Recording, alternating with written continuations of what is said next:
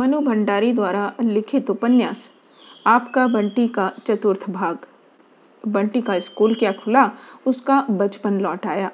लंबी छुट्टियों के बाद पहले दिन स्कूल जाना कभी अच्छा नहीं लगता, पर आज लग रहा है, अच्छा ही नहीं खूब अच्छा लग रहा है। सवेरे उठा तो केवल हवा में ही ताजगी नहीं थी, उसका अपना मन जाने कैसी ताजगी से भरा भरा थिरक रहा था।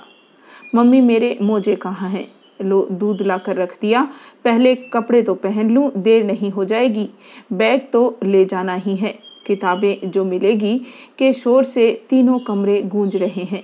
बहुत दिनों से जो बच्चा घर से गायब था, जैसे आज अचानक लौट आया हो। जल्दी जल्दी तैयार होकर उसने बस्ता उठाया, बस्ता भी क्या, एक कॉपी पेंसिल डाल ली, कौन आज पढ़ाई होनी है। बस के लिए सड़क पार करके वह कॉलेज के फाटक पर खड़ा हो गया। मम्मी उसे घर के फाटक तक छोड़कर वापस लौट रही है। बरामदे की सीढ़ियां चढ़कर मम्मी अंदर गुम हो गई तो सामने केवल घर रह गया, छोटा सा बंगला नुमा घर, जो उसका अपना घर है, जो उसे बहुत अच्छा लगता है। और एकाएक ही ख्याल आया, इसी घर में पता नहीं क्या कुछ घट गया है इन छुट्टियों में। उसने जल्दी से नजरें हटा ली, तभी दूर से धूल उड़ाती हुई बस आती दिखाई दी। बंटी ने खट से बस्ता उठाया और बस के रुकते ही लपक कर उसमें चढ़ गया। दौड़ता हुआ टीटू चला आ रहा है। लेट लतीफ, बंटी इधर आ जा, यहाँ जगह है। जगह बहुत सारी थी, पर कैलाश ने एक जोर सरक कर उसके लिए खास जगह बनाई। बंटी यार इधर उधर आकर बैठ, विभू उसे अपनी ओर खींच रहा है।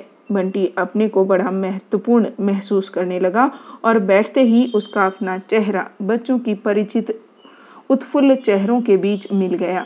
बस चली तो सबके बीच हंसते बतियाते उसे ऐसे लगा जैसे सारे दिन खूब सारी पढ़ाई करके घर की ओर लौट रहा है। तभी ख्याल आया, धत, वह तो स्कूल जा रहा है।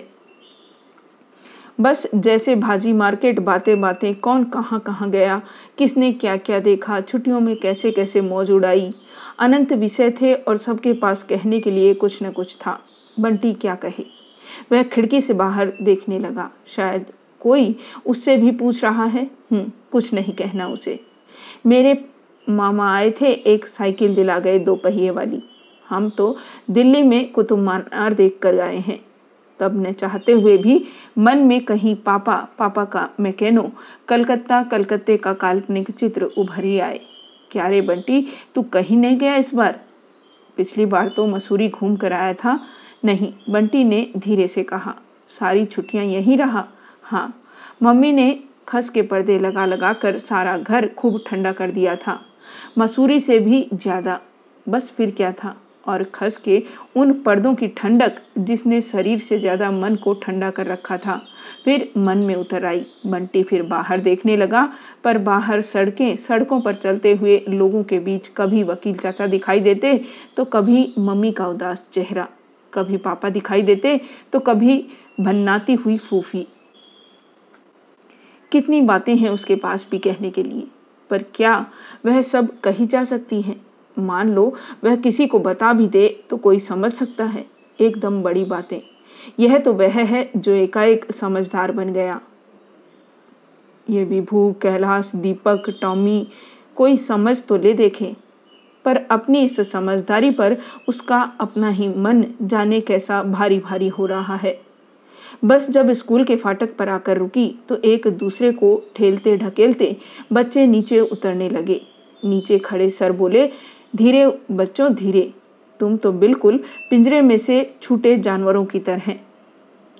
तो बंटी को लगा जैसे वह सचमुच ही किसी पिंजरे में से निकल कर आया है। बहुत दिनों बाद सामने स्कूल का लंबा चौड़ा मैदान दिखाई दिया तो हिरण की तरह चौकड़ी भरता हुआ दौड़ गया।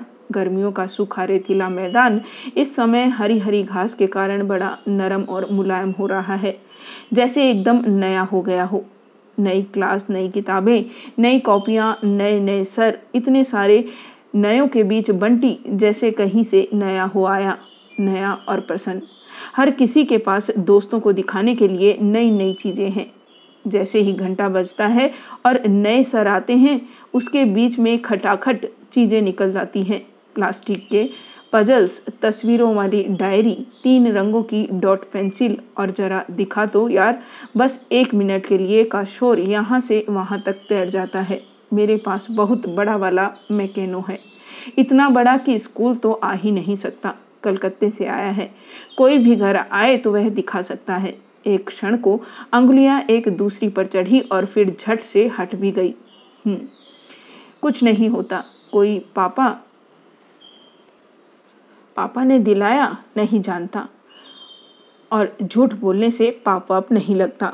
कोई उसके घर आएगा तो वह ज़रूर बताएगा मैकेनो। सब लोग अपनी चीज़ों को दिखा दिखा कर कैसा इतरा रहे हैं, सान लगा रहे हैं, और वह बात भी नहीं करे। विभू तो शाम को आ जा अपने भैया के साथ, बहुत चीज़ें बनती है। उसकी पुल, सिग्नल, पवन चक्की, क्रेन, ख्याल आया उसने भी तो अभी तक सब कुछ बनाकर नहीं देखा। विभू आ जाए तो फिर दोनों मिलकर बनाएंगे, और विभू नहीं भी आया तो वह खुद बनाएगा। यह भी कोई बात हुई भला। स्कूल की बातों से भरा भरा बंटी घर लौटा। खाली बस्ता भी नई नई किताबों से भर गया था। मम्मी अभी कॉलेज में है, उसके आने के 1 घंटे बाद घर आती हैं। बंटी दौड़कर फूफी को ही पकड़ लाया। अच्छा, एक बार इस बस्ते को तो उठा कर देखो, क्या है बस्ते में, उठा कर तो देखो, एकदम ललकारते हुए बंटी ने कहा। फूफी ने बस्ता उठाया। ए लो, इतना भारी बस्ता, ये अब तुम इतना बोझा ढो ढो कर ले जाया करोगे, तुमसे ज़्यादा वजन तो तुम्हारे बस्ते में ही है। बंटी के चेहरे पर संतोष और गर्व भरी मुस्कान फैल गई। चलो हटो, और फिर खट से बस्ता उठाकर सैनिक की मुद्रा में 4-6 कदम चला और फिर बोला, रोज ले जाना पड़ेगा, अभी तो ये बाहर और पड़ी है। 4th क्लास की पढ़ाई क्या यूं ही हो जाती है, बहुत किताब पढ़नी पड़ती है। फिर एक एक किताब निकाल कर दिखाने लगा। यह हिस्ट्री की है, कब कौन सा राजा हुआ, किसने कितनी लड़ाइयाँ करी, सब पढ़ना पड़ेगा, समझी। और हिस्ट्री के राजा कहानियों के राजा नहीं होते, झूठ मूठ वाले, एकदम सच्ची मुच्ची के राजा भी सच, लड़ाइयाँ भी सच। और यह ज्योग्राफी है, यह जनरल साइंस, यह एटलस है, हिंदुस्तान का नक्शा पहचान सकती हो, लो अपने देश को भी नहीं पहचानती, देखो यह सारी दुनिया का नक्शा है, इसमें जो यह जरा सा दिख रहा है ना, यही हिंदुस्तान है। इसी हिंदुस्तान में अपना शहर है, और फिर उस शहर में अपना घर है, और फिर उस घर में अपनी रसोई है, और फिर उस रसोई में एक फूफी है। बंटी जोर जोर से हंसने लगा। बंटी को यूँ हंसते देख फूफी एकटक उसका चेहरा देखने लगी, कुछ इस भाव से जैसे बहुत दिनों बाद बंटी को देख रही हो। फिर गदगद स्वर में बोली, हाँ भैया, मेरी तो रसोई ही मेरा देश है, और देशभूष भी नहीं जानती, हुए होंगे राजा महाराजा, मेरा तो बंटी भैया ही राजा है। बुद्धू कहेगी, देख यह डिक्शनरी है, शब्द अर्थ समझती है, किसी शब्द का अर्थ नहीं आए तो इसमें देख लो। 4th क्लास में एटलस और डिक्शनरी भी रखनी पड़ती है।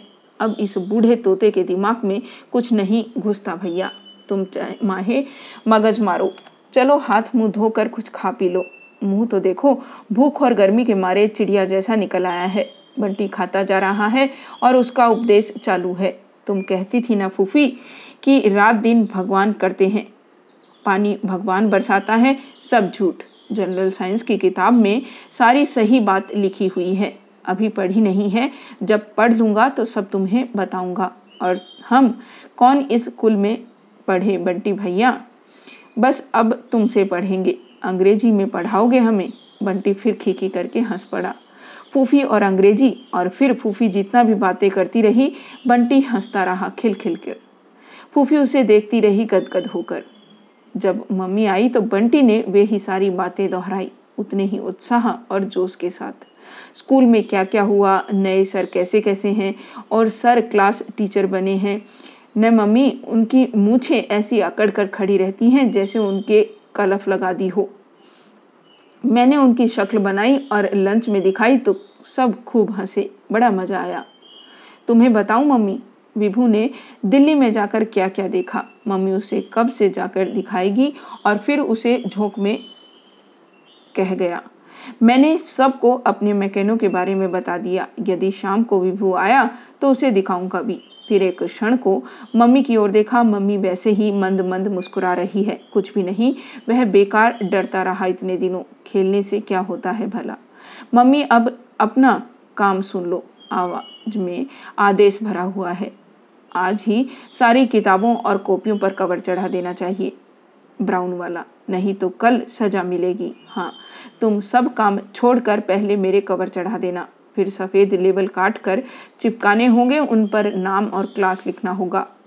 खूब सुंदर वाली राइटिंग में जमा जमा कर लिखना, समझी। और फिर उसी उत्साह और जोश में भरा भरा वह टीटू के यहाँ दौड़ गया। आज जाने कितनी बातें हैं उसके पास करने के लिए। टीटू को कौन कौन से सर पढ़ाएंगे, उसे कौन कौन सी किताबें मिली हैं। बंटी टीटू के यहाँ से लौटा तो अंधेरा हो चुका था। हाथ में पेड़ की एक टूटी हुई टहनी है जिससे वह हवा में तलवार चला रहा है। फूफी आंगन में लेटी लेटी पंखा झल रही है। यह बरसात की गर्मी तो मार के रख देती है आदमी को। हवा का नाम नहीं है। कहीं एक बार जोर से बरसे तो बरसों राम, धड़ाके से फूफी मर गई पाके से। और अब तुम हमें मारोगे ही तो। मम्मी बिना कुछ भी सुने बोले। बंटी अपनी ही धुन में भीतर आया तो देखा मेज पर सारी किताबें कॉपियाँ जो की त्यों पड़ी है, बिना कवर के। खाली बस्ता मेज के नीचे पड़ा है। मम्मी बंटी लॉन की ओर दौड़ पड़ा। लॉन में मम्मी डॉक्टर साहब के पास बैठी है। बीच की मेज पर चाय की खाली बर्तन रखे हुए हैं। दनदनाता हुआ बंटी आया। मेरे कवर नहीं चढ़ाए मम्मी। बंटी नमस्ते करो डॉक्टर साहब को। मम्मी ने उसकी बात का जवाब न देकर अपनी बात कही तो बंटी भन्ना गया। दोनों हाथ कुछ इस तरह जोड़े मानो कह रहा हो, जान बख्शो। तुमने मेरे कवर क्यों नहीं चढ़ाए? कल सजा नहीं मिलेगी मुझे। अरे बंटी, बड़े नाराज हो रहे हो बेटे, क्या बात है? हाँ, हो रहे हैं नाराज। आपका क्या जाता है, जब देखो तब आकर बैठ जाएंगे या मम्मी को ले जाएंगे। बड़ी अपनी मोटर की शान लगाते हैं। अब आकर बैठ गए तो मम्मी कवर नहीं चढ़ा सकी ना, और मम्मी कह नहीं सकती थी कि उन्हें बंटी का काम करना है। अब उन दोनों का क्या जाएगा, सजा तो उसे मिलेगी। वह मन ही मन भन्नाने लगा। बिना एक शब्द भी बोले बंटी ने हाथ पकड़कर मम्मी को खींचा। तुम चलकर पहले कवर चढ़ाओ, एकदम उठो। डॉक्टर साहब की तरफ उसने देखा भी नहीं। बंटी, क्या कर रहे हो बेटा, इतने बड़े होकर इस तरह करते हैं? तू तो बहुत समझदार है। पर बंटी हाथ खींचता ही रहा। कोई समझदार नहीं है। पहले तो कोई उसका काम मत करो और फिर कह दो समझदार है। चलो ना, इतनी देर हो गई, फिर कब चढ़ाओगी? बंटी रोने रोने को हो गया। मैंने कहा ना मैं चढ़ा दूंगी। मम्मी जैसे झुंझला आई थी। उन्होंने अपना हाथ खींच लिया। एकाएक डॉक्टर साहब उठ खड़े हुए। चलो तुम बंटी का काम करो, मैं तो वैसे भी चलने ही वाला था। 8:30 बजे एक जगह पहुंचना भी है। सब लोग मम्मी को आप कहकर बोलते हैं। और ये कैसे तुम कह रहे हैं? इतना भी नहीं मालूम कि मम्मी प्रिंसिपल है? प्रिंसिपल को आप कहा जाता है कि नहीं? मम्मी ने 1-2 बार ठहरने का आग्रह किया पर वे चल पड़े। मम्मी ने छोड़ने के लिए मोटर तक गई। बंटी जानता है कि मम्मी आते ही उसे डांटेगी। ऐसे बोलते हो, ऐसे करते हो, तमीज़ कब आएगी? वह आजकल कुछ कहता नहीं तो मम्मी ने उसकी बात सुनना ही छोड़ दिया। न कभी साथ लेकर जाती है, न कहानी सुनाती है। पहले की तरह उसके साथ खेलती भी नहीं। पर ये सारे के सारे तर्क मिलकर भी उसके अपने ही मन में अभी की हुई बदतमीजी को कम नहीं कर पा रहे थे। जैसे ही मम्मी लौट कर आई, बंटी ने रोना शुरू कर दिया जोर जोर से। इतनी देर तो हो गई, अब कब तक चढ़ेंगे कवर? दोषी मम्मी को ही बना कर रखना है। चल कवर चढ़ाती हूँ। इसके अलावा मम्मी ने एक शब्द भी नहीं कहा तो बंटी को खुद एक अजीब तरह की बेचैनी होने लगी। डांट खाने वाले काम पर भी मम्मी का यूँ चुप रह जाना उसे डांट से भी ज़्यादा कष्ट देने लगा। डांट देती तो उसकी डांट से उसकी सारी बदतमीजी कट जाती। हिसाब बराबर पर अब तो सारा दोष उसी के सिर पर है। कुछ गलत कर डालने के बोझ से दबा दबा सहमा सा वह भीतर आया। मम्मी ने सारी किताबें कॉपियाँ नीचे उतारी और बोली, ला ब्राउन पेपर कहाँ है? मेरे पास कहाँ है ब्राउन पेपर? तब कैसे चढ़ाऊंगी कवर? और मम्मी हाथ पर हाथ धरकर बैठ गई। मैं क्या जानूँ, तुम्हें मंगवा कर नहीं रखना चाहिए था, मैंने तो आते ही कह दिया था बस। बंटी को जैसे अपने व्यवहार के लिए फिर एक सहारा मिल गया और मन में फिर ढेर ढेर सारा गुस्सा उफनने लगा। मम्मी चुप, तुम्हें मेरी बिल्कुल परवाह नहीं रह गई है। मत करो मेरा कोई भी काम, बस डॉक्टर साहब के पास बैठकर चाय पियो। तुम्हारा क्या है, सजा तो मुझे मिलेगी। मैं अब स्कूल ही नहीं जाऊंगा, कभी नहीं जाऊंगा, कभी भी। और बंटी फूट फूट कर रोने लगा। मम्मी ने पकड़कर उसे अपनी ओर खींचा। पागल हो गया है, एक दिन कब्र नहीं चढ़ेंगे तो क्या हो गया, कोई सजा नहीं मिलेगी। मैं चिट्ठी लिख दूंगी सर के नाम, चुप हो जा। नहीं, मैं कोई चिट्ठी विट्ठी नहीं ले जाऊंगा, मैं स्कूल भी नहीं जाऊंगा, गंदी कहीं की। और कहने के साथ ही बंटी ने मम्मी को और देखा, लो अब डांटो मुद्रा में। पर फिर भी मम्मी ने नहीं डांटा, बस मम्मी समझाती रही और बंटी उफन उफन कर रोता रहा। उसे खुद लग रहा है कि यह रोना केवल कब्र न चढ़ाने का रोना नहीं है, पता नहीं क्या है जो उसे फूट फूट कर रोना आ रहा है। बहुत दिनों से जैसे मन में कुछ जमा हुआ था जो एक हल्के से झटके से बह गया। बेबस और अपराधी सी मम्मी हाथ पर हाथ धरे बैठी है और जमीन में परस कर पैर फैलाकर बंटी रो रहा है। मत करो मेरा काम, घूमने जाओ, बातें करो। मैं भी सारे दिन टीटू के यहाँ रहूँगा, पेड़ पर चढ़ूँगा, बिल्कुल नहीं पढ़ूँगा। आंसुओं से सारा चेहरा भीग गया था, पर बेग था कि थामे नहीं थम रहा था। फूफी आई और हाथ पकड़कर उठाने लगी तो बंटी ने हाथ झटक दिया। मत उठाओ, मुझे रोने दो बस। कैसा खुश खुश आया था बच्चा स्कूल से, बहुत दिनों बाद तो चेहरे पर ऐसी हंसी दिखी थी। आने के बाद 10 बार तो कहा था कि कागज चढ़ा दो, पर आपको तो आजकल। मम्मी की तरफ नज़र पड़ते ही फूफी का उल्हाना अधूरा रह गया और बात जहाँ की तहाँ टूट गई। बंटी रोता रहा, फूफी समझाती रही और मम्मी चुप चुप बैठी, दोनों को देखती रही। मम्मी समझा भी सकती थी पर समझाया नहीं, डांट भी सकती थी पर डांटा भी नहीं। और मम्मी का यूँ चुप चुप बैठना ही बंटी को और रुला रहा था। एकाएक जैसे कुछ ख्याल आया हो, मम्मी उठी, दराज में से चाबियों का गुच्छा निकाला और फूफी को देते हुए बोली, फूफी कॉलेज के चपरासी से कहना स्टील की अलमारी में कुछ भूरे कागज होंगे, निकाल कर दे दे। और जब कागज आ गए और मम्मी उसी तरह चुपचाप चढ़ाने लगी तो मम्मी का सारा दोष जैसे बंटी ने अपने सिर पर आ चढ़ा। कम से कम बंटी को ऐसा महसूस हुआ। मम्मी ने नजरें बचाए बचाए वे खुद भी चढ़ाने में मदद करने लगा, बीच बीच में छिपकर मम्मी की ओर देख भी लेता। मम्मी नाराज है पर कुछ भी तो पता नहीं लगता। आजकल मम्मी की कोई भी बात तो समझ में नहीं आती। पहले मम्मी का चेहरा, मम्मी की आंखें देखकर ही मम्मी के मन की बात जान लेता था। मम्मी की खुशी, मम्मी की उदासी, मम्मी की नाराज़गी सब उसे पता था। पर अब तू जाकर खाना खा ले और सो जा, फिर सवेरे उठा नहीं जाएगा। तू भी तो चलकर खाना खाओ। स्वर में कहीं क्षमा मांगने का भाव उभर आया। मम्मी ने एक क्षण को उसकी ओर देखा, फिर धीरे से बोली, नहीं मैं बाद में खा लूंगी। एक क्षण को बंटी दुविधा में रहा, उठे या नहीं, फिर धीरे से उठ गया। कम से कम इस समय वह मम्मी की किसी भी बात का विरोध नहीं करेगा। जाते जाते बोला, सफेद लेबिल चिपका कर नाम भी लिखने हैं। हाँ हाँ मैं सब कर दूंगी, तू जाकर सो जा। खाना खाकर बंटी बाहर आया तो लगा जैसे भीतर बैठा था तो एक बोझ सा उस पर लदा था। पता नहीं वह बोझ कवर न चढ़ाने का था या मम्मी के नाराज होने का था या कि अपने ही व्यवहार का था। जो भी हो, बाहर आते ही वह बहुत हल्का हो आया और बिस्तर पर लेटते ही सो गया। सवेरे उठकर बंटी भीतर आया तो देखा सारी किताबें कॉपियाँ जमी हुई रखी हैं, कवर चढ़ी हुई, लेबल लगी हुई, सब पर सुंदर अक्षरों में उसका नाम और क्लास लिखा हुआ है। उसने सब को छू कर देखा, हाथ फेर कर, और मन पुलक आया। पर साथ ही एक क्षण को मन में कल का सब कुछ तैर गया। जैसे भी होगा मम्मी को खुश करेगा। वह दौड़कर आंगन में आया, मम्मी बैठी अखबार पढ़ रही है। गले में हाथ डालकर वह झूल गया। मम्मी मेरी, उसकी समझ में नहीं आ रहा था कैसे अपनी खुशी जाहिर करे, कैसे मम्मी का गुस्सा दूर करे। और सब कुछ भी समझ में नहीं आया तो मम्मी के गाल पर एक किस्सू दे आया। मम्मी ने खींचकर उसे अपने सामने किया, उसके दोनों कंधों पर हाथ रखे उसे देखती रही, बस देखती रही। न कुछ कहा न प्यार दिया। क्या था उन नज़रों में, गुस्सा, फटकार, प्यार, खुशी? बंटी कुछ भी तो नहीं समझ पाया। जा, जल्दी से जाकर तैयार हो जा, देर नहीं हो जाएगी स्कूल में। मम्मी ने बिना एक बार भी प्यार किए उसे भगा दिया। तैयार होते होते बंटी के दिमाग में यही एक बात घूमती रही, मम्मी ने उसे एक बार भी प्यार नहीं किया। पहले कभी वह मम्मी के गाल पर किस्सू देता तो फिर मम्मी बदले में ढेर सारे किस्सू देती, बाहों में भर कर खूब खूब प्यार करती। मम्मी क्या उससे नाराज है? नहीं, नाराज भी तो नहीं लगती। पता नहीं मम्मी बदल ही गई है, पहले की तरह तो बिल्कुल ही नहीं। और थोड़ी देर पहले की अपराध भावना और पश्चाताप फिर गुस्से में घुलने लगी, पर इस बार का गुस्सा मम्मी की जगह डॉक्टर जोशी के लिए था। क्यों आते हैं यहाँ इतना?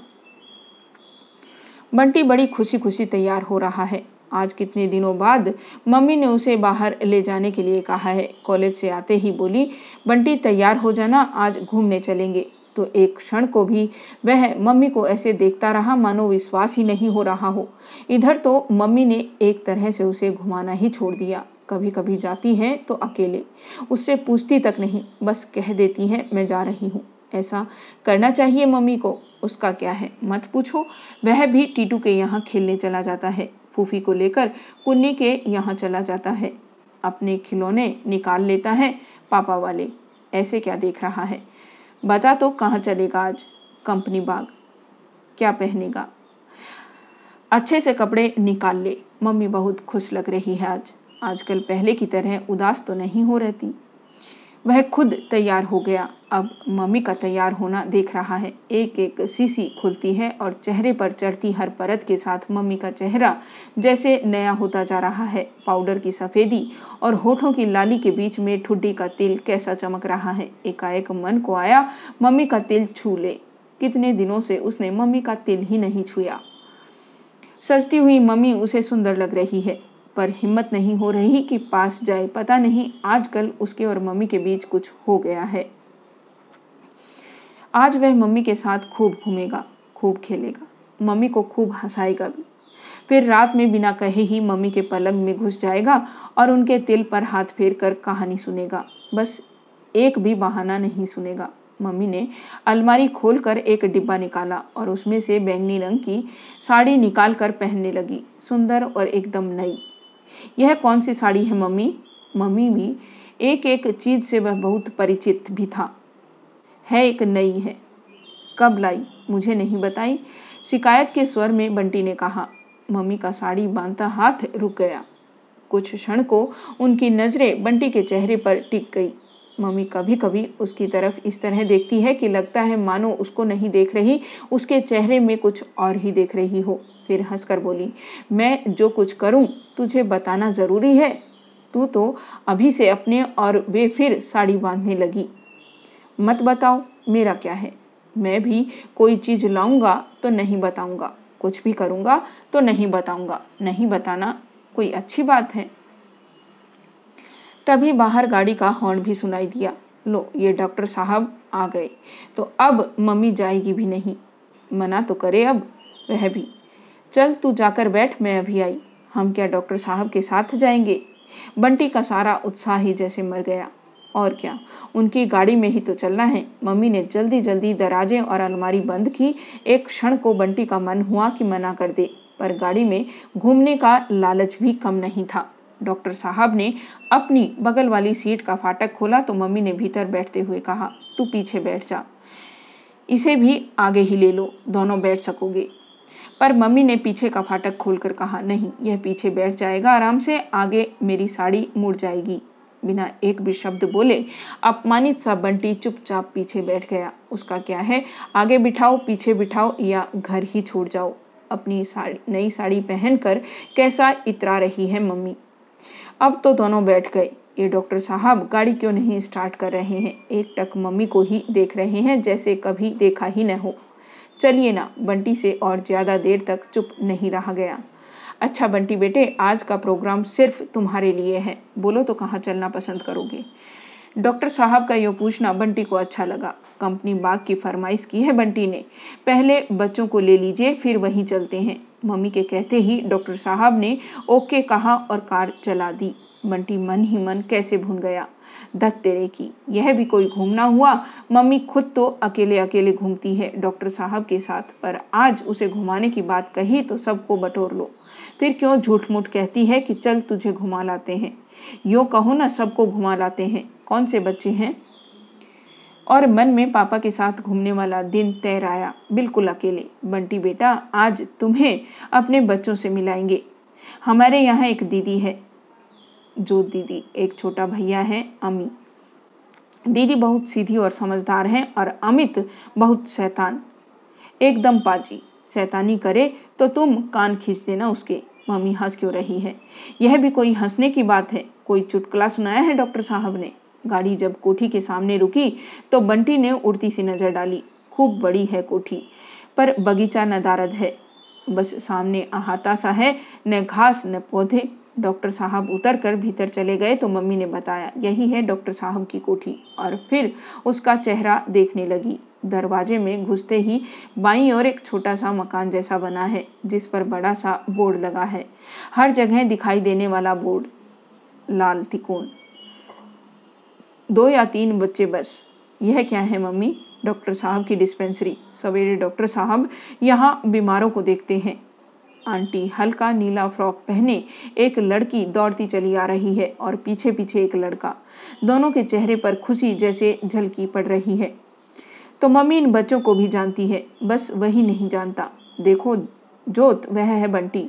आज तुम लोगों की दोस्ती करवा देते हैं, फिर कभी तुम इसके पास आ जाना, कभी वह तुम्हारे पास आ जाएगा। जोत उसे देख रही है, पर वह जैसे अपने में ही सिमट रहा है। मैं खिड़की के पास बैठूंगा, अमित ने आते ही घोषणा कर दी और पीछे का फाटक खोलकर वह बड़े अधिकार भाव से भीतर बैठ गया। बंटी को लगा अपनी चीज होने पर ही ऐसा अधिकार भाव आ सकता है। वह चुपचाप एक और सरक आया। दूसरे फाटक से जोत घुसी तो वह बीच में सरक गया। बीच में बैठना भी कोई बैठना होता है। अब कुछ देख सकता है वह, दूसरों की गाड़ी में वह कहे भी क्या। पर मम्मी तो कह सकती थी कि दोनों में से कोई एक चीज में बीच में बैठ जाए और बंटी को भी खिड़की पर बैठने दे।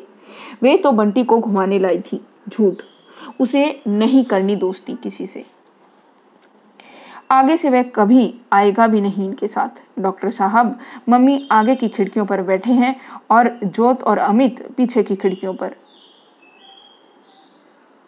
बस यही फालतू सा बीच है मेरे लिए। घास पर मम्मी और डॉक्टर साहब अपने अपने रूम बिछा कर बैठ गए। जाओ खेलो अब तुम लोग, रेस लगाओ या कुछ और। अमित तो बिना किसी की राह देखे ही दौड़ भी गया। जोत इधर उधर देख रही है, वह नहीं खेलेगा, बस यहीं बैठा रहेगा। ये मम्मी इतना सट कर क्यों बैठी है डॉक्टर साहब से? ऐसे तो कभी मम्मी किसी के साथ नहीं बैठती। बंटी को बहुत अजीब लग रहा है, अजीब और बहुत खराब भी। वह दोनों के बीच घुसता हुआ बोला, मैं नहीं खेलूंगा मम्मी, मन नहीं हो रहा। ले, यहाँ खेलने आया है कि बैठने? पागल कहीं का, चल दौड़ लगा। जोत, इसे ले जाओ। तो अपने साथ मम्मी ने एक तरह से उसे ढेल दिया। जोत उसका हाथ पकड़कर खींचने लगी तो मजबूरन उसे उठना पड़ा। पर बंटी न खेला न दौड़ा, बस मम्मी के इर्द गिर्द ही चक्कर काटता रहा। जरा सी दूर जाता भी तो मुड़ मुड़ कर मम्मी की ओर देखता रहता। मम्मी को इस तरह देखकर अजीब सी बेचैनी हो रही थी उसे। थोड़ी देर में वह फिर मम्मी के पास आकर ही बैठ गया। It seems he husbands you too much, doctor ने कहा तो मम्मी हंसने लगी। हाँ, हस्बैंड की बात कर रहे हैं और मम्मी हंस रही है। पहले पापा की बात करने से कैसी उदास हो जाया करती थी, और ऐसे सब से करनी चाहिए पापा की बात, ऐसे हंसना चाहिए। वह तो अपने दोस्तों के सामने कभी नहीं करता। जाने क्यों बंटी का मन गुस्से से सुलगने लगा। उसके बाद आइसक्रीम खाई, चाट खाई। मम्मी और डॉक्टर साहब हंस हंस कर बातें करते रहे। अमित शोर मचाता रहा, अधिकारपूर्ण स्वर में फरमाइशें करता रहा, पापा ये लो ये लो। जोत कभी मम्मी से बात करती, कभी डॉक्टर साहब से। बस केवल बंटी था जो चुप था, सबसे अलग और सबसे अकेला। एक मम्मी ही तो उसकी थी, पर वे भी उन्हीं लोगों में जाकर मिल गई। आज रविवार का दिन है। गीले बालों की कुर्सी की पीठ पर फैलाए मम्मी स्वेटर बुन रही है। बंटी ढेर सारे रंग और ब्रश लेकर एक चित्र बना रहा है। सवेरे के समय अब धूप में बैठना अच्छा लगने लगा है। फूफी ने सारे आंगन में चटाइयाँ डालकर दालें और गेहूं फैला रखे हैं। फूफी को इसका ही बड़ा शौक है, जब देखो कोई न कोई चीज धूप में फैलाई रखेगी। कभी गेहूँ दालें तो कभी गद्दे रजाइयाँ। फूफी का बस चले तो बंटी को भी ले जाकर खड़ा कर दे। अरे ज़रा घंटे भर धूप में उलट पलट दे, नहीं तो फुनसत लग जाएगी।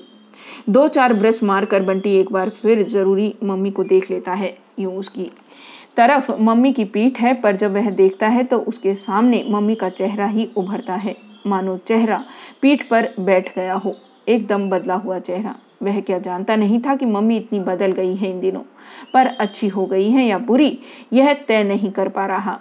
कभी कभी देखता है तो अच्छी लगती है, फिर जाने क्या हो जाता है कि एकदम बुरी लगने लगती है। बुरी तो आजकल हो ही गई है मम्मी। उसे तो बहुत पहले से मालूम था कि मम्मी के पास अपने को बदलने का जादू है, पर कैसा है और कहाँ है यह आज तक नहीं जान पाया। मम्मी के पीछे इधर उधर काफ़ी ताक झांक और छानबीन भी की, पर कुछ पता नहीं लगा। पहले वाली मम्मी होती तो सीधे मम्मी से ही पूछ लेता, पर अब इन वाली मम्मी से कुछ पूछा जा सकता है भला? अभी भी मम्मी सवेरे सामने बैठकर दूध पिलाती है, शाम को पढ़ाती है, बातें करती है, पर क्या वह जानता नहीं है कि मम्मी न उसे दूध पिलाती है, न पढ़ाती है, न उससे बातें करती है। वह जो स्वेटर बुन रही है वह भी उसके लिए नहीं बुन रही, डॉक्टर जोशी के लिए बुन रही है। जब तक डॉक्टर जोशी इस घर में नहीं आए थे, मम्मी का हर काम, इस घर का हर काम बंटी के लिए ही होता था। अब सब कुछ डॉक्टर जोशी के लिए होने लगा है। वह सब समझता है, हो उसका क्या जाता है। वह तो आज अपनी ड्राइंग पूरी करेगा, खूब अच्छी बनाएगा। जब पूरी हो जाएगी तो पापा को भेजेगा, पापा को चिट्ठी भी लिखेगा कि गत्ता चिपका कर या शीशे में चढ़वा कर अपने कमरे में लगा लीजिए। फूफी अब तुम बंटी को नहला दो और फिर खाना शुरू करो, 12 बजे तक खाना बन जाना चाहिए। फूफी कुछ जवाब ही नहीं देती। फूफी भी आजकल नाराज है मम्मी से, इसलिए उसे और ज़्यादा अच्छी लगने लगी है फूफी। अच्छा है, धीरे धीरे सब नाराज हो जाएंगे, पर मम्मी को आजकल परवाह भी रह गई है किसी की। किसी दिन डॉक्टर जोशी भी नाराज हो जाए ना, तब पता लगेगा। बंटी जाओ बेटे, फूफी से नहा लो। नहीं, मैं अपने आप नहाऊंगा, कागज पर रबड़ रगड़ते हुए बंटी ने कहा। बेटा, इतवार के दिन फूफी से नहा लो। अपने आप ठीक से साफ नहीं हुआ जाता तुमसे। क्यों नहीं हुआ जाता? खूब हुआ जाता है। मैं अपने आप ही नहाऊंगा। मम्मी चाहती है कि बंटी नहा धोकर तैयार हो जाए अभी से। जब डॉक्टर साहब जो आने वाले हैं बच्चों को लेकर, वह नहीं जाता वहाँ, तो मम्मी ने उन लोगों को यहाँ बुलाए, उसका क्या जाता है। जोत से वह बात कर लेगा, जोत उसे अच्छी लगती है, पर वह बंदर जैसी शान लगाता है। मेरे खिलौने हैं, मेरी गाड़ी है। बंटी, मम्मी की आवाज़ की शक्ति से बंटी को भीतर ही भीतर जैसे संतोष हुआ। उसने कोई जवाब नहीं दिया, बस चुपचाप रबड़ घिसता रहा। बंटी, मैं बुला रही हूँ ना बेटे। क्या है, मैं ड्राइंग जो बना रहा हूँ। बंटी टस से मस नहीं हुआ, होगा भी नहीं। अब मम्मी गुस्सा होगी। वह चाहता है कि मम्मी गुस्सा हो, खूब गुस्सा हो, पर उसके बाद मम्मी कुछ नहीं बोलती। मज़े से बैठी बुन रही है, जैसे कुछ हुआ ही नहीं हो, जैसे बंटी बिना कुछ कहे नहाने चला गया हो। गुस्सा होने वाले कामों पर भी मम्मी जब गुस्सा नहीं होती तो फिर बंटी को गुस्सा आने लगता है। मन होता है कुछ करे, मम्मी को झकझोर कर रख दे। ड्राइंग पीछे कर लेना, पहले नहा लो, 9 बज रहे हैं। उसे पता ही नहीं चला और मम्मी बगल में आकर खड़ी हो गई। अब ज़रूर हाथ पकड़ कर उठाएगी। इतने में बाहर के दरवाजे पर खटखटाहट हुई तो मम्मी बाहर चली गई। छुट्टी हुई। बाहर कौन आया है? मम्मी की बात करने की आवाज़ आ रही है। बंटी भी कागज पेंसिल लेकर भाग गया। पता नहीं कौन है, वह नहीं जानता, पर इस घर में कोई भी आए, कुछ भी हो, बंटी कुछ जानने की इच्छा जरूर रखता है। बंटी वापस लौटा नहीं, वहीं अपनी मेज पर जाकर कुछ उलट पुलट करने लगा। बंटी की मेज पर 2-3 मोटी मोटी किताबें रखी हैं और एक किताब मम्मी पलट रही है। दूर से ही बंटी को रंग बिरंगी तस्वीरें दिखाई दी तो वह भी चुपचाप मम्मी के पीछे जा खड़ा हुआ। सुंदर सुंदर घर नहीं, कमरे, पलंग, सोफा सेट, ड्राइंग टेबल, रंग बिरंगे पर्दे, कुशंस, टेबल लैंप। ऐसा कमरा हो तो इस तरह की चीज़ें आप बना भी सकेंगे। देखिए, आज तक तो किसी को शिकायत नहीं हुई। मैं खुद क्या काम देखकर आप ही कुछ कहिएगा। और मम्मी ऐसी चीज़ें बनवा रही है। एक क्षण को बंटी का मन पुलक उठा। पीछे से मम्मी की कुर्सी के हत्थे पर जा बैठा। बोल तुझे कैसा सोफ़ा पसंद है, कैसे पलंग पसंद है। मम्मी ने मुस्कुराते हुए उससे पूछा तो बंटी जैसे उत्साह से भर उठा। ठहरो मम्मी, मैं सब देख कर बताता हूँ। और वह पन्ने पलट पलट कर हर चीज़ को बड़ी ध्यान से देखने लगा। ऐसी सब चीज़ें हो तो घर अच्छा लगेगा ना। मम्मी की इस बात से एक उल्लास भरी मुस्कान उसके चेहरे पर फैल गई। आजकल मम्मी खुद भी तो अच्छे अच्छे कपड़े पहनती हैं, अब घर के लिए भी अच्छा अच्छा सामान बनवाएंगी। कौन सी चीज़ पसंद करे, जो पन्ना पलटता है वही बड़ा सुंदर लगने लगता है। डॉक्टर साहब ने भी कुछ पसंद किया है? जी नहीं, कहाँ है, आपकी पसंद कर लीजिए। और बंटी का सारा उत्साह जैसे ठंडा पड़ गया। यहाँ भी डॉक्टर साहब नहीं करता वह पसंद। डॉक्टर साहब के लिए वह कुछ भी नहीं करेगा, अब मम्मी ही बैठकर करे, वरना सारी किताबों में से सबसे अच्छा छांटता। मम्मी दूसरी किताब देख रही है। बंटी ने गुस्से में आकर किताब बंद कर दी और भीतर आ गया। मन में कहीं उम्मीद है कि आवाज़ देकर मम्मी बुलाएगी, फिर से पसंद करने को कहेगी या फिर जो पसंद किया है उसके बारे में राय लेगी। आज तक बिना उसकी राय के कोई चीज़ खरीदी भी है मम्मी ने, पर मम्मी ने नहीं बुलाया तो बंटी जैसे भीतर ही भीतर सुलगने लगा। बुलाते भी तो वह कौन जाता, वह कौन नौकर है डॉक्टर साहब का जो उनके घर के लिए सामान पसंद करेगा। अरे मम्मी, अपने आप बैठकर। बंटी ने तौलिया उठाया और नहाने घुस गया। आकर देखेगी, बंटी तो नहा भी लिया अपने आप बिना फूफी की मदद के। डॉक्टर साहब की गाड़ी फाटक पर आई तो मम्मी तेज तेज चलकर फाटक पर पहुंच गई। वह नहीं जाएगा। मम्मी ने आज खुद रसोई में काम किया पर वह एक बार भी नहीं गया, वरना वह क्या मदद नहीं कर सकता था। फूफी की मदद तो कई बार की है। सारा काम करने के बाद मम्मी ने मुंह धोया और फिर गुलाबी रंग की साड़ी पहनी। ड्रेसिंग टेबल के सामने बड़ी देर तक बैठकर जूड़ा बनाती रही। डॉक्टर साहब आते हैं तो मम्मी खूब सज धज कर रहती है, पर मम्मी को पता नहीं कि मम्मी ढीली ढीली चोटी में ही बहुत सुंदर लगती है, जूड़े में तो एकदम अच्छी नहीं लगती। बिल्कुल प्रिंसिपल वाला चेहरा हो जाता है। पर वह क्यों बताए, जूड़े में अगर बंटी गुलाब का फूल लगा दे तो फिर भी अच्छी लगने लगे। गुलाबी साड़ी के साथ गहरे रंग वाला गुलाब का फूल तो बहुत ही सुंदर लगेगा, पर वह नहीं लगाएगा। मम्मी अपने आप लगाना चाहेगी तो तोड़ने भी नहीं दूंगा। बगीचा उसका है, सारे पौधे सारे फूल उसके हैं। हेलो बंटी, देखो तुम हमारे यहाँ नहीं आते तो हम सब यहाँ आ गए। बंटी ने मशीनवत हाथ जोड़ दिए, पर चेहरे पर कोई भाव ही नहीं, न खुशी का न दुख का। जोत की तरफ देखा तो वह उसी की ओर देखकर मुस्कुरा रही थी। हल्का नीला फ्रॉक और नीले रिबन का बड़ा सा फूल। जोत उसे हमेशा ही अच्छी लगती है। अनायास ही उसके चेहरे पर मुस्कुराहट आ गई। जोत बाहर जो बगीचा देखा ना, वह सब बंटी का लगाया हुआ है। बड़ा होशियार है बंटी, तुम लोगों ने तो अपने घर के लॉन का बिल्कुल कबाड़ा कर रखा है। बंटी ने एक बार उड़ती सी नज़रों में डॉक्टर साहब की ओर देखा। क्या सचमुच ही वह उसकी तारीफ कर रहे हैं? मन में कहीं हल्की सी खुशी भी जागी, पर मम्मी को देखा ऐसे खुशी हो रही है जैसे उन्हीं की तारीफ हुई हो। मैंने गिलास में ब्लॉटिंग पेपर डालकर गेहूँ बोए थे। उसके बीच बंटी को इतना महत्वपूर्ण होते देख जैसे अमित यह कहने को विवश हो गया।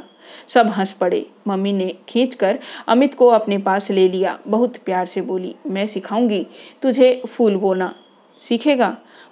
बड़ा सिखाएगी।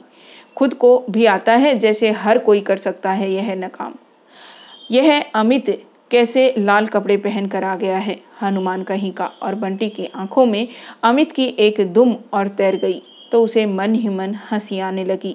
मम्मी अमित और डॉक्टर साहब को लिए लिए ही भीतर चली गई। जोत बंटी के पास आ गई और उसके हाथ पकड़कर बोली, चलो बंटी, हमको अपना बगीचा दिखाओ। तुम्हें सब फूलों के नाम आते हैं, और नहीं तो क्या। सिर्फ नाम ही नहीं, सब कुछ जानना पड़ता है, बहुत सारी बातें। बंटी के स्वर में बड़प्पन जैसे झलका पड़ रहा है। क्यों बंटी, तितलियाँ आती हैं इस बगीचे में? आती हैं, पर पकड़ना मत, बहुत बड़ा पाप लगता है। काला वाला जमीन पर बैठकर पंजे की क्वारी की ओर इशारा करते जोत ने पूछा, इस फूल का क्या नाम है बंटी? है पौधों की अंगुली नहीं दिखाते कभी, अंगुली दिखाने से मर जाते हैं। फिर उसने अंगुली मोड़कर पौधों की ओर इशारा करने का ढंग बताया। भीतर ही भीतर संतोष भरा एक गर्व जागा। बगीचे को कितनी भी बातें होती हैं, हर कोई जान सकता है भला, फिर आम का पौधा बताया, अलग अलग फूलों के नाम बताए, पर जोत जैसे बहुत ज़्यादा दिलचस्पी नहीं ले रही, समझ जो नहीं रही होगी। चल अब भीतर चले, धूप तेज नहीं लग रही है। जोत उसका हाथ पकड़कर खींचने लगी। बंटी को अपने बगीचे में धूप कभी तेज नहीं लगती, गर्मी के दिनों में भी नहीं लगती और सर्दी के दिनों में शाम को सर्दी नहीं लगती। मम्मी चिल्लाती रहती है और वह शाम को पानी देता रहता है, पर जोत की बात टालने की उसकी इच्छा नहीं हुई। भीतर चलने लगे तो बंटी ने एक सफ़ेद गुलाब तोड़कर कहा, ला तेरे बालों में लगा दूँ। जोत पुलक गई। उसे नीचे बिठाकर बंटी बड़े यत्न से फूल लगाने लगा। तू लगा सकेगा, नहीं तो आंटी जी से लगवा लूँगी, मम्मी के भी तो मैं ही लगाया करता हूँ। और कहने के साथ ही ख्याल आया, बहुत दिनों से उसने मम्मी के सिर में फूल नहीं लगाया, पर वह क्या करे मम्मी को आजकल। और एक अनमना सा भाव उसे छूकर निकल गया। दोनों भीतर पहुँचे। डॉक्टर साहब सोफे पर मम्मी की बगल में बैठे हैं, एकदम सट कर। उनका एक हाथ मम्मी की पीठ पर से होता हुआ मम्मी के कंधे पर रखा है, दूसरे हाथ में वे मम्मी को एक सुंदर सी शीशी सुंघा रहे हैं। बंटी एक क्षण जहाँ का तहाँ खड़ा देखता रहा। क्या कर रहे हैं डॉक्टर साहब उसकी मम्मी के साथ? उसे अजीब सी बेचैनी होने लगी। वह एकदम मम्मी के पास चला गया, पर दोनों को जैसे कुछ पता नहीं। आह, बहुत अच्छी खुशबू है। मम्मू का चेहरा साड़ी के रंग जैसा ही हो गया है, गुलाबी। इम्पोर्टेंट है, खास तुम्हारे लिए मंगवाया है। और डॉक्टर साहब ने शीशी अपनी उंगलियों पर उल्टी और मम्मी की साड़ी के पल्ले पर मलने लगे। बंटी का मन हुआ खींचकर डॉक्टर साहब को अलग कर दे। उसके भीतर कुछ खोलने लगा, तभी उसकी नज़र अमित पर पड़ी। बड़े मज़े से उसके सारे खिलौने लेकर बैठा खेल रहा है। वह दौड़कर झपटा, किसने दिए मेरे खिलौने, और दोनों हाथों से ताबड़तोड़ अपने खिलौने समेटने लगा। अमित ने भी जो हाथ लगा समेटकर अपनी गोद में दुबका लिया। दे मेरे खिलौने, बंटी छीनने लगा। मम्मी झपट कर बोली, क्या कर रहा है बंटी, खेलने देना, तेरा छोटा भाई ही तो है। नहीं, मैं नहीं खेलने दूंगा, कोई मेरा है नहीं है छोटा भाई वगैरह। अमित ने जूझते जूझते ही उसने जवाब दिया। मम्मी ने दोनों हाथों से पकड़कर बंटी को अलग किया। बंटी फिर वही गंदी बात, तेरे हैं तो क्या हुआ, थोड़ी देर में खेल कर दे देगा। बंटी पूरी ताकत लगाकर अपने को मम्मी के हाथ से मुक्त करने की कोशिश कर रहा है। बंधे हाथ पैरों की ताकत जैसे जीभ में आ गई। मेरे खिलौने हैं, पापा ने मेरे लिए भेजे हैं, मैं किसी को नहीं दूंगा। और एक झटके में मम्मी के हाथ से छूटकर बंटी अमित पर पिल पड़ा। पता नहीं बंटी ने मारा या केवल अपने बचाव के लिए अमित पहले चीखा और फिर रो पड़ा। तड़ाक, बंटी के गाल पर एक चांटा पड़ा तो सारा कमरा जैसे घूम गया। बंटी ऊपर से नीचे तक कांप गया। चोट ज़्यादा नहीं थी, पर मम्मी के हाथ का चांटा, और वह भी सबके बीच में, जोत और अमित के सामने। वह रोया नहीं, पर उसकी आंखों में जैसे चिंगारियां निकलने लगी। शकुन, डॉक्टर साहब की सख्त सी आवाज़ सारे कमरे में फैल गई। तुमने बंटी को मारा क्यों? बच्चों की लड़ाई में मारने की बात कहाँ से आ गई? और डॉक्टर साहब पास आकर बंटी को गोद में उठाने लगे, पर बंटी छिटक कर दूर जा खड़ा हुआ। एक क्षण को सारे कमरे में सन्नाटा छा गया। जो जहाँ था वह जैसे वहीं जम गया। और फिर बंटी ने उठाकर खिलौने फेंकने शुरू किए। धड़ाधड़ एक एक खिलौना कमरे में छितरा गया। किसी ने उसे रोका नहीं, किसी ने उसे कुछ कहा नहीं।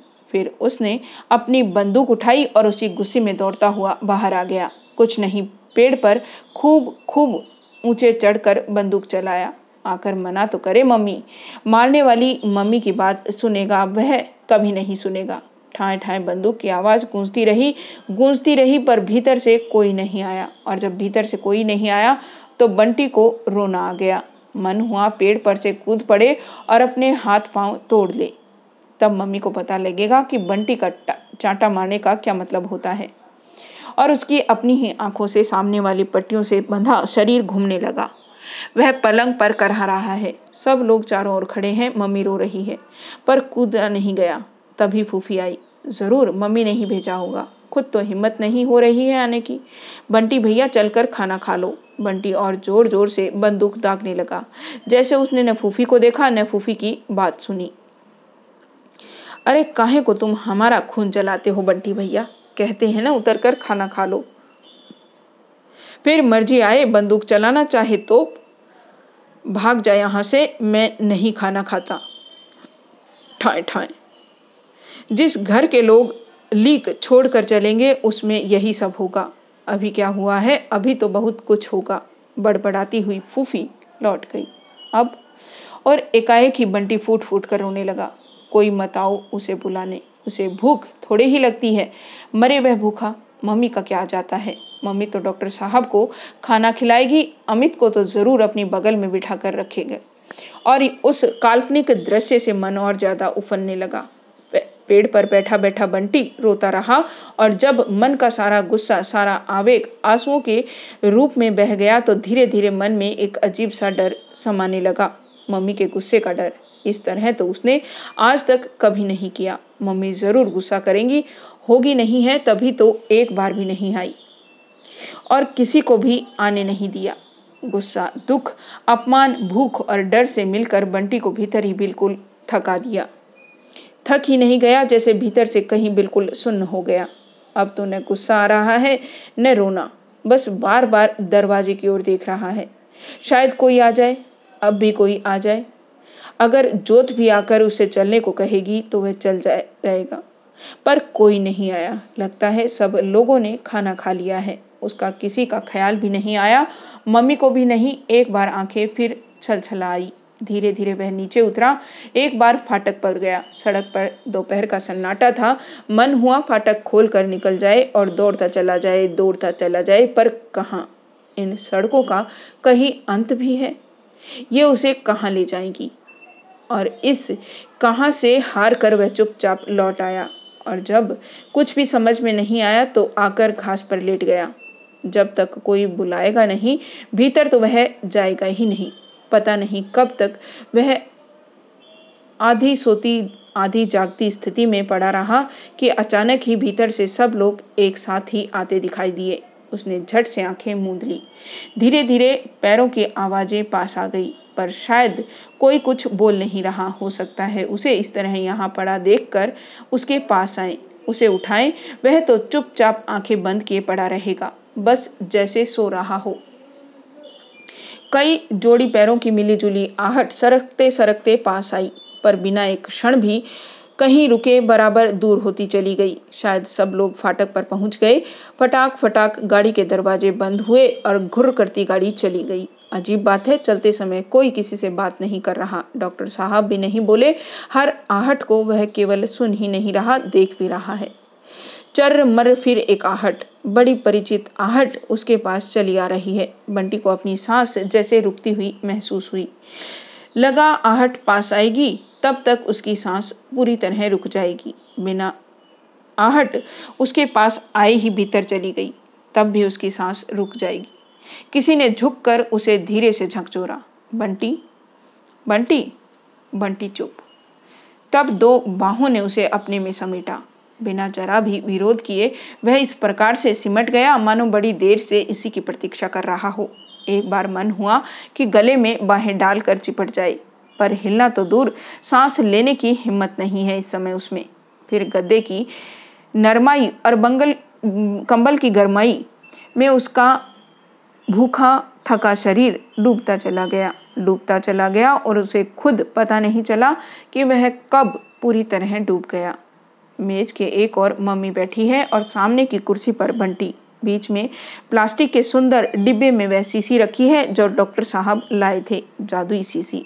डॉक्टर साहब का मम्मी को सूंघाना, साड़ी पर मलना और फिर तड़ाक, याद नहीं इसके पहले मम्मी ने कब मारा था, कभी मारा भी था या नहीं।